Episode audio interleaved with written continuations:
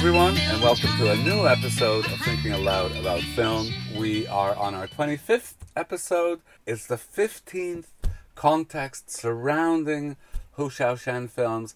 This one is probably one of the most appropriate and apt because it really is a comparison and a context to films that Hou Hsiao-hsien was doing in 1983. And the film is called Growing Up, and it's uh, directed by Shan Kun Hu, whom I'd never heard of before. Had you, Richard? I, I hadn't. So he's directed 14 films, but he was cinematographer on a whole bunch of Hou Hsiao-hsien films. So from Cute Girl, Cheerful Wind, Green Green Grass of Home, The Sandwich Man, Boys from Feng Kuei, Summer at Grandpa's. So uh, that's very interesting, particularly because this film was written by Hou Hsiao-hsien and Chu Tien-wen, who was the who still is his his regular co-writer and who also co-wrote Boys from Feng Kuei, Summer at Grandpa's, Time to Live, Time to Die, and this was their first collaboration. So it's it's very very interesting in the context of those films.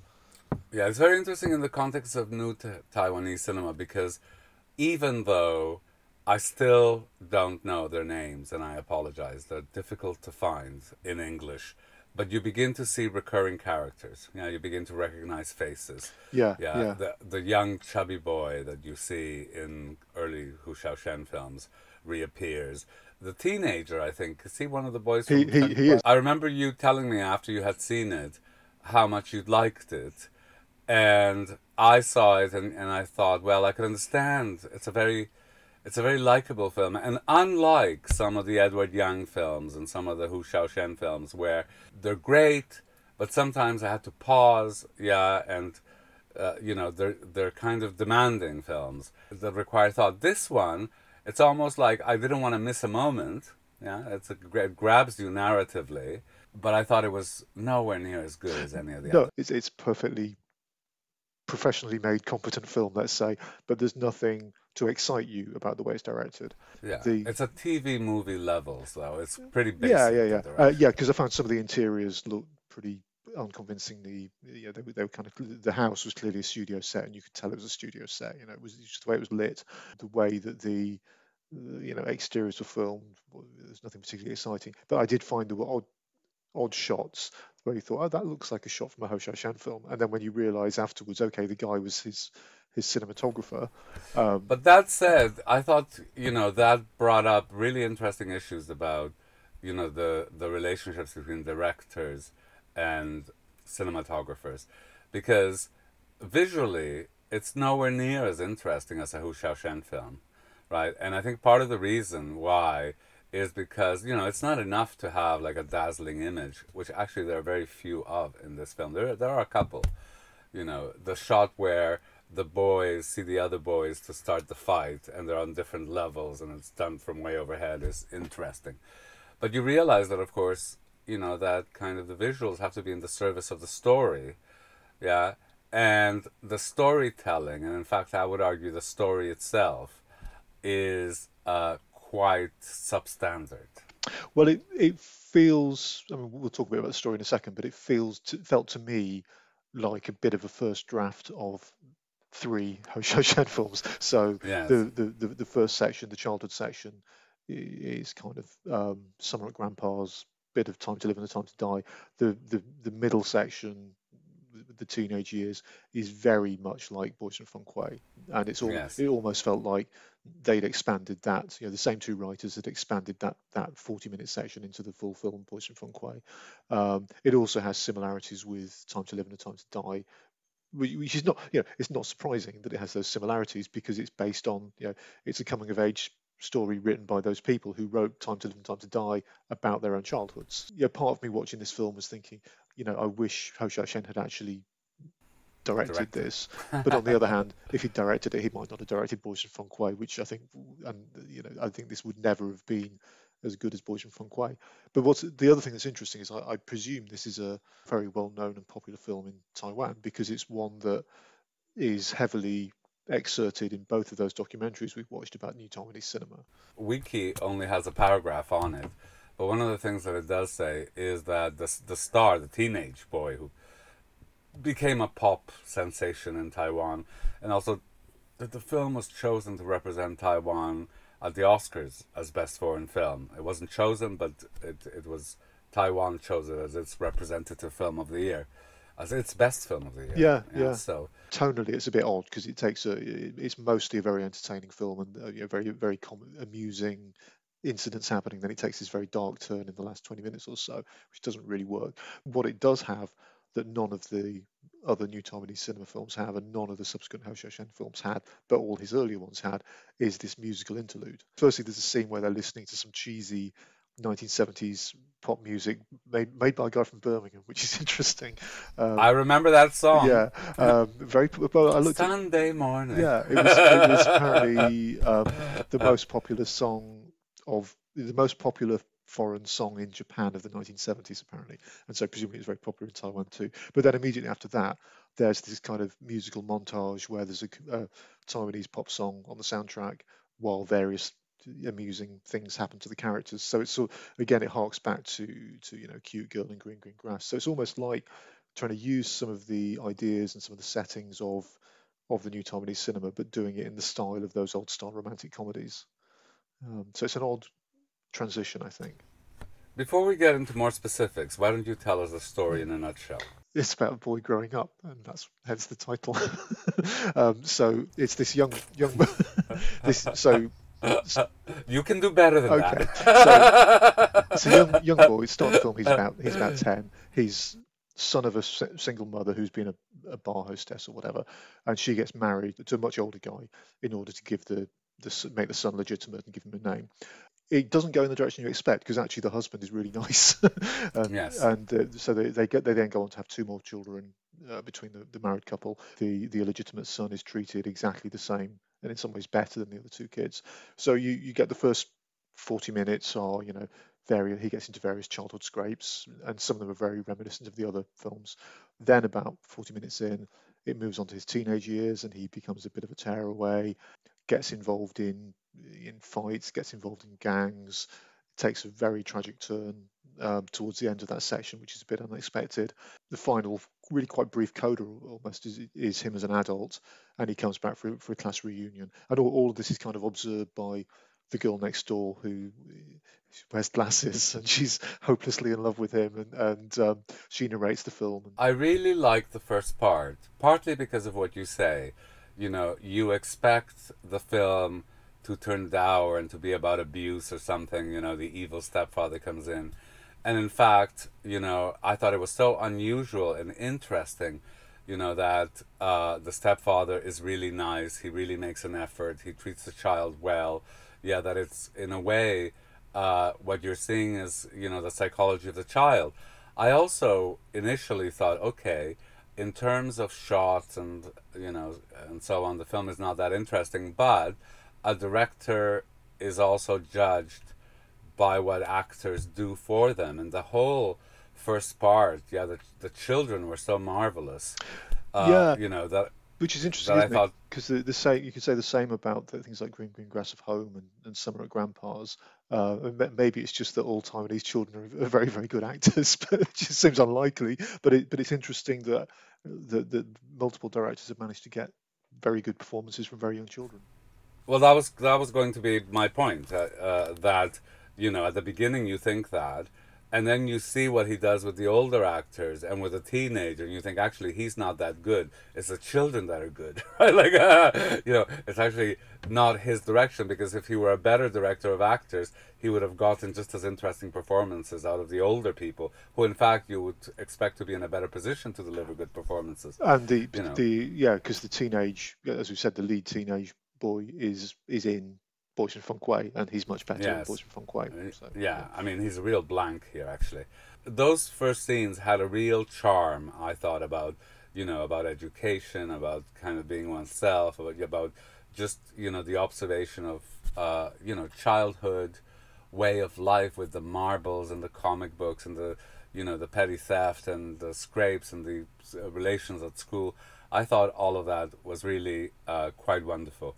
So the whole first part of the film I really loved. When the when the child begins to be delinquent and that just narratively doesn't make sense. It, you know? It's odd, it's odd, isn't it? Because he sort of initially he's he becomes delinquent, and he's you know he's he's doing badly at school, he's behaving badly at school, he's he's playing quite cruel tricks on people. Then it's like he's going to get expelled, and and the father persuades the school to give him another chance, and so he then you know gets made I don't know a prefect or whatever whatever the equivalent is, and then becomes really well behaved briefly, and there's, there's this lovely scene where he's doing military drill with the two two younger boys, which is also used in, in both those documentaries. But then he suddenly gets involved in gangs again and, and gets involved in this very sort of violent gang fight, which is it's a really odd tonal shift because up to that point it's been quite light-hearted, and then there's this kind of really graphic fight with a with a stabbing. It doesn't make sense also because so many things get not only unresolved, but even just dealt with in an ambiguous way. I mean, so for example, uh, the big, the first big thing is the stealing of the comic books, right? Which shocks everybody, and which his mother beats him up fiercely, you know. And then you find out that he didn't do it. Yeah, yeah. Right, and you think, okay, well, that should lead to something. That should lead to some response from the mother or the parents, or, right? No, and actually, you get the feeling that he takes the blame for a lot of things that are not his fault, right? You know, and you th- and you think why, right? Yeah, yeah, because it, it, just doesn't make sense. Because this is also what happens. Because what happens with the, yeah, with the gang fight, his, you know, one of the friends gets stabbed, and they take him to hospital, and he's going to need a blood transfusion, and they have to pay for the blood, so he's he steals a large amount of money from his parents to to buy pay blood. buy blood and then you know the parents realize he's stolen the money but he doesn't any, i mean clearly okay it's not a great thing to say oh well me and me and, and, and the friend got in a gang fight but he doesn't explain you know he, he, he doesn't say this is what i did. This is why i did it. I mean it's, that's it's, really a failure of the screenplay because those things have to be dramatized right? And you need a greater resolution than that. Like you know at some I, also it's a small town right? So you think at some point the parents do know that this is what happened, right? So why, yeah, why is the is the audience removed from that kind of dramatization or exploration of those issues? It's interesting that in because in the in the later films, uh, not so much Boys from Feng Kuei, but but things like Dust in the Wind and Time to Live, Time to Die, same writers, obviously. Um, a lot is not explained. You know, there's a lot of enigmas and you have to piece it. But in those films, things are left unsaid, and you kind of piece it together afterwards, and it yes. does make sense. Whereas, in, as you say, with this, it's not told in that way. It's told in a very linear way. It's told it does explain things, but it doesn't it doesn't explain things satisfactorily. The the other thing I thought about that was because there's elements of it are have, have, narration by the girl next door, which sometimes happens, and sometimes he, for, for like a long period. It happens a lot in the in the childhood sequences, and then it's, it's kind of forgotten about in the teenage years, and then it happens again at the end. But it, it's all these bits where suddenly the voiceover will happen and will kind of explain all the family relationships it's and so such, on. And it's pretty it's, clunky. And I, I, think you kind of get the impression that what what Ho did later is perhaps there was supposed to be narration in Time to Live and Time to Die, and he just took it out. He said, "I'm, I'm not going to explain it. People will work out what's going on," and, and you do work out what's going on. Um, it's very poor storytelling here, though, because I think when Hou Hsiao-hsien does it, it's elliptical and ambiguous and you know it gives the audience enough tools to make sense of things and actually even to go further and to go into a greater depth in things this just cuts you off and it's not the same thing but it's interesting because you say when Hou Hsiao-hsien does it but this is yeah he did write this so um, well but he didn't direct it no so, no no well maybe, yeah. maybe that's it and, and, and you also wonder I mean when you look at what he was doing so around sort of 82 83 84 he directed. Okay, so yeah, Green Green Grass of Home is, is 82. Then he does The Sandwich Man and Boys from Feng Kuei. He directs in 83. He also writes this one. He also uh, acts in That Day on the Beach. So it was kind of, you know, it's kind of an incredible amount to do in in one year. In one year, and you you do yes. wonder whether whether this was this is like a first draft. And no, I mean you know I think you can't blame him or you know, in some ways credit him because, you know, a screenwriter has only so much power, you know, to do or to shape things. In fact, he's a co-screenwriter, isn't he? So, you know, you can't even tell which are his contributions and which aren't. That kind of clunky narration, yeah, let's be clear, we have never seen in a Hou Hsiao-hsien film, right? It's not only clunky, but it's of the utmost banality. That scene where the mother uh, says, you know, I fell in love with an executive, but he was married and I had a child and I tried to commit suicide and then I became a bar girl. I mean, that's a whole B movie in three sentences, Yeah, right? yeah. Yeah. And then, you know, it doesn't feed p- properly because, like, the whole film doesn't make sense because what happens at the end, spoiler alert, is the mother commits suicide. And you think, so here are two suicides. One just before the baby was born, and one now. And you think, why would a woman who's got two other children, two young children, commit suicide over this? I mean, it just It doesn't- Yeah, that didn't make it doesn't sense make at all, sense yeah. at all. It's it's it's Yeah. stupid. Ho, incidentally, really. Ho, Hou Hsiao-hsien was also the producer of this, so he, he's, Right. kind, he's kind of he, you know, he was, oh, you know, who knows what, what, what his role actually was. I, I, I was wondering. I mean, and this is slightly slightly cynical view is you've got all these filmmakers and you've got the uh, what was it called, whatever it was called, the Central Motion Picture Committee or, or whatever, who's trying to set up this new Taiwanese cinema. I imagine there were probably government grants and government funding on offer, and so it's kind of like, okay, how many films can we get made in the next two years while this money's floating around? Um, and Well, that's why that's why all about these that. things happen.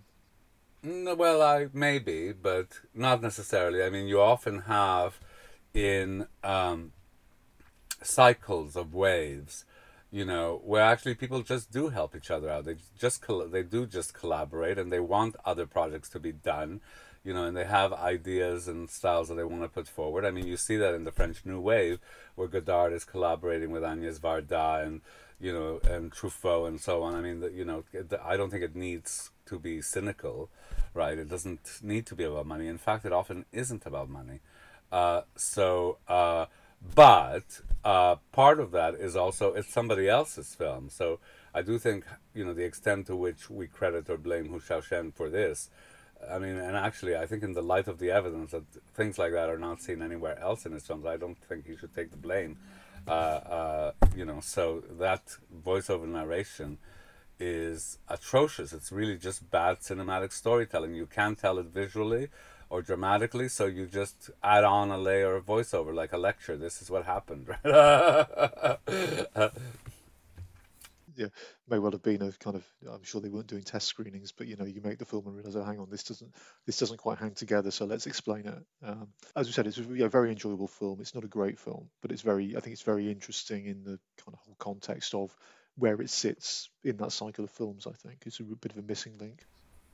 And let's dwell on that some more. So, you know, now that we've established that it's not a great film and it's nowhere near the work of Edward Yang or Hou Hsiao-hsien, but now let's focus on what is good about it because I don't want to minimize that.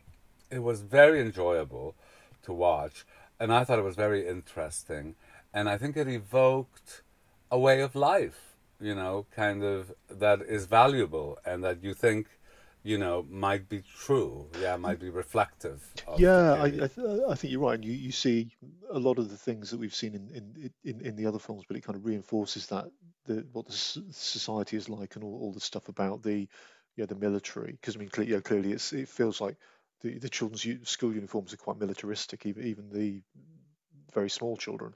Um, and uh, you know doing doing the the kind of military drill in the morning with the brothers and that kind of thing, and you know the you know going off to do military service. You know the, these are all kind of themes that recur again and again. And and uh, and again, it's very interesting that so many of those new Taiwanese cinema films were, were focusing on childhood and focusing on, on on that aspect of things. And I don't know if it was filmed in the same location, but it felt like a very similar setting to Boys from Feng Kuei. Um, Well, I think we're beginning to recognize Taiwan, aren't we? yeah, yeah. So it's not Yeah, that so big a much of country. So, uh, but certainly the scene, yeah, the scenes where I mean they're younger boys, but when they're you just there's all these scenes with like four boys walking on the street or walking on the beach, and it's straight out of Boys from Kuei, you know. And you can see, you can, I think, watching this film, one of the one of the interesting things about watching this film is you can see how the ideas were developed into these other films. I think we haven't seen a Taiwanese film yet that doesn't have the sea and that doesn't have the mountains, right? And uh, in when it's set in the provinces, you have a similar style of housing, always going uphill or running downhill, or and I think it's a very interesting evocation of period. Again, you know, uh, a society in transition, so playing marbles and so on in the mud and buying shoes being a big deal. Yeah, but then also with comic books and records. Yeah, and yeah, so those things kind of uh, uh, beginning. I thought uh, the social relations amongst the boys was interesting.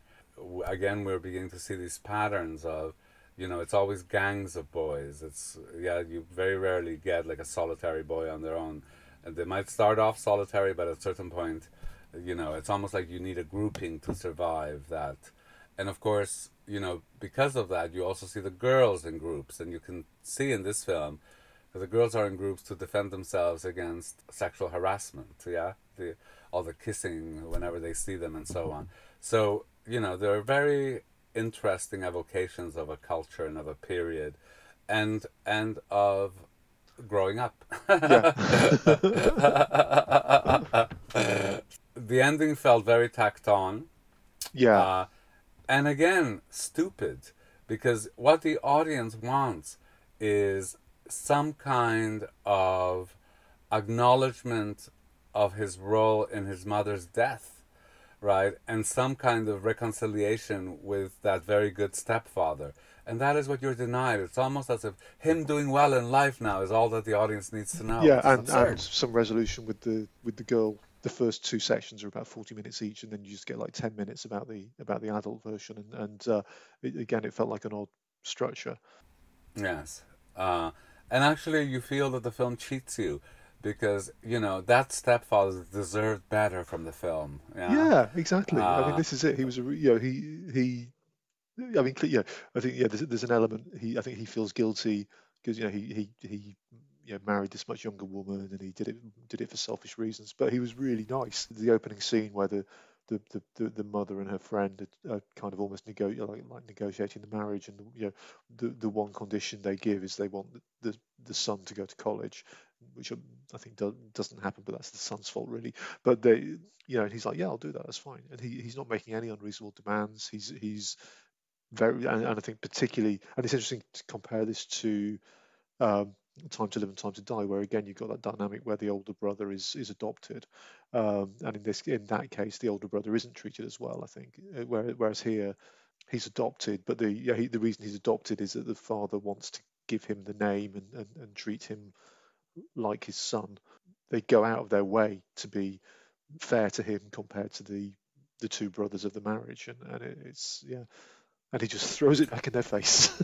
I know it does. Uh, very unfair. Also, I think the film is has a kind of a narrative disjuncture because you feel that in some ways it's imbalanced, right? You feel that the core of the film should be about the mother and son, right? Really, yeah, and their relationship. After all, the film begins with with that, right? And you know, the mother's self-sacrifice is always at the background of that, right? that's that's it really you know uh, and so then to get rid of her in that way just feels wrong yeah yeah um, the, and the, the the other thing that's not developed at all is the the attitude of other people towards the boy because he's illegitimate because there's a scene where in the teenage section where the some girls uh, go go around to the house uh, and this is where they're listening to, to cheesy 70s pop music. They see the, the, the, wedding photograph, which is of the you know the stepfather and the mother and the son who is who is 10, and it's clearly they recognise it as a wedding photograph, and they're just saying, well, how come he's already 10 on the wedding photograph? And um, and and again, it's not developed. The film begins with that, yeah, right? The scene I, with the school teacher saying, "That's not my name. My name is this." That's yeah the the name of the of the man my mother married. I didn't marry him. Yeah, right? exactly. And, and um, it, but but again, that's not that's not developed. It's it's quite no. It's quite odd. So I think yeah, I'm, I'm glad it's it's really worthwhile film to watch, and I think particularly in the context of everything else. But you you know I, it's it's not up there with. I think the thing is the script isn't up there with Boys from Feng Kuei or some. Well, the film, the story, the storytelling isn't up there with no, it either. No, so uh, uh, you, you, you know you wonder if you know if Hou Hsiao-hsien had directed it, if it had been through a couple more drafts and and uh, you know, it, and then being like Boys from Feng Kuei had then been re-edited by Edward Yang, which is we also now, now know happened. Um, it, it, it, but but you know, as I say, my impression from the from the way it's referred to in those documentaries we watched, I think it it wouldn't surprise me if this was actually a more popular film in Taiwan than any of the others we've talked about. No, um, but that's an interesting thing because you know often when we talk about Hou Hsiao-hsien or Edward Yang films, it's almost like uh, the discussion makes them better. Yeah, that, that you have a certain experience of viewing that sometimes might not be that pleasurable, right? That you know uh, you might have to push through, or it feels slow, or what. But actually, you know, as soon as you begin to talk about it, it gets richer and richer in your mind because you can see all the connections. Yeah, and, yeah. You know, and this one was very pleasurable to watch and then as soon as you begin to think about it, it falls apart in your hands. Actually, like it's just but yeah, sim- it gets worse and worse. yeah, yeah. So it would in a in a way similar to something like perhaps Cheerful Wind or one of the one of those earlier No, because I I don't agree. I think those films are undervalued. That there's a, there's a different skill set to making those films, but I think those are really wonderful films. Yeah, I mean, you know, they're not art films; they're popular films you know, but I th- I thought you know they were delightful to see and they were delightful to talk about. This was delightful to see, and eh, it just falls apart. Yeah, yeah, yeah. Uh, but that said, I really recommend that people see it. Definitely, definitely. Yeah. So, the, so we should say. So the, this is now we've, we've now. This is like Taiwanese cinema of the eighties. This is the last nineteen eighties Taiwanese film we're doing because we've done all of we've now done all of Hou Hsiao-hsien's films of the 80s and all of Edward Yang's films of the 80s, and we'll we'll be returning to do the 90s, um, but we'll be diverting back onto our original subject of Egyptian cinema for for a while. Um, so I guess we, we, this is the end of season one of Hsiao-hsien and yes. associated contents. Um, but we any, shall return. Yeah. Do you have any yeah. any cl- sort of closing thoughts on the 80s as a whole in these films? I mean, I think for me it's been a revelation, really. Uh, you know, I've really enjoyed uh, getting to know Taiwanese cinema, uh, really appreciating its importance, yeah, so it's evident uh, in the films. It also made me think of uh, how um, narrow uh, my viewing habits are, even, you know, and I think they're much broader than most people's, but still you know you're reliant on what's available to you and these films really hadn't come my way and it's only you know with the coming of MUBI and digital platforms that you have access to these films you know so i'm very glad uh, to have seen them i um i'm really uh so i think i think the films are important uh, because not only do they tell you about another culture but they are also in another form of storytelling. But also the things that you connect with are things that have to do with your own history and childhood and so on. And actually, you know, those basic kind of questions of, you know, kind of what it is to be human, really, that the films I think really delve uh, into. Um, I prefer Hou Hsiao-hsien films to Edward Yang films so far, even though they're both uh, dazzling. Uh, and I do think that the films of the two of them are far superior to anything else that we have seen. I I, I think that's right, and I think because I think partly you, you you do have to wonder going into this, you know, because when you read anything about new Taiwanese cinema, you know, I always return to the Mark Cousins quote, you know, and the two best known ones were Edward Yang and Hou Hsiao-hsien, and the most interesting of those is Hou Hsiao-hsien, and that's all that's all he says. Um, but it, it's we've we've now had the opportunity to see, uh, obviously Edward Yang's and Hou Hsiao-hsien's work so far, and I, I, think I would agree with your assessment on, on the two of them.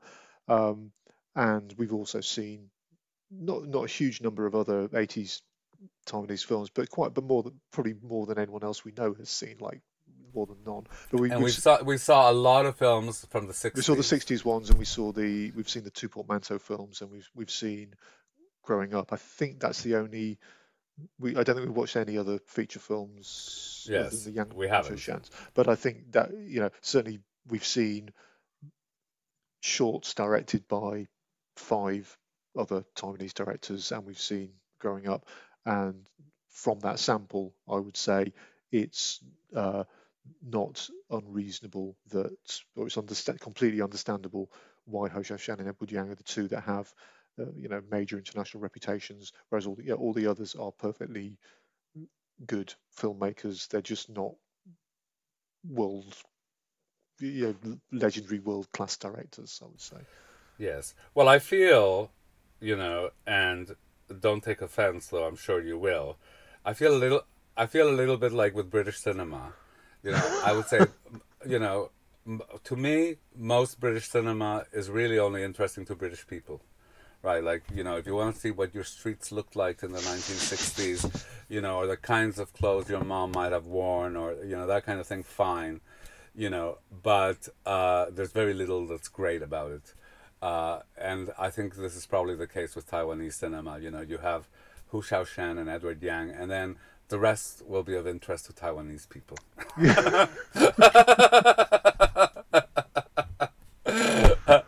so, on that, on that uh, note, uh, on controversial note,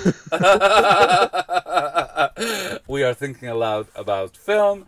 Uh, this has been our 25th episode, and we will be returning uh, with uh, uh, a continuing and fascinating discussion on Egyptian cinema, focusing on Youssef Chahine uh, in the next episode. Thank you very much. Bye bye.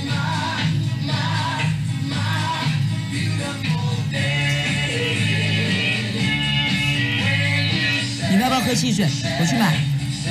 要啊？到底要不要嘛？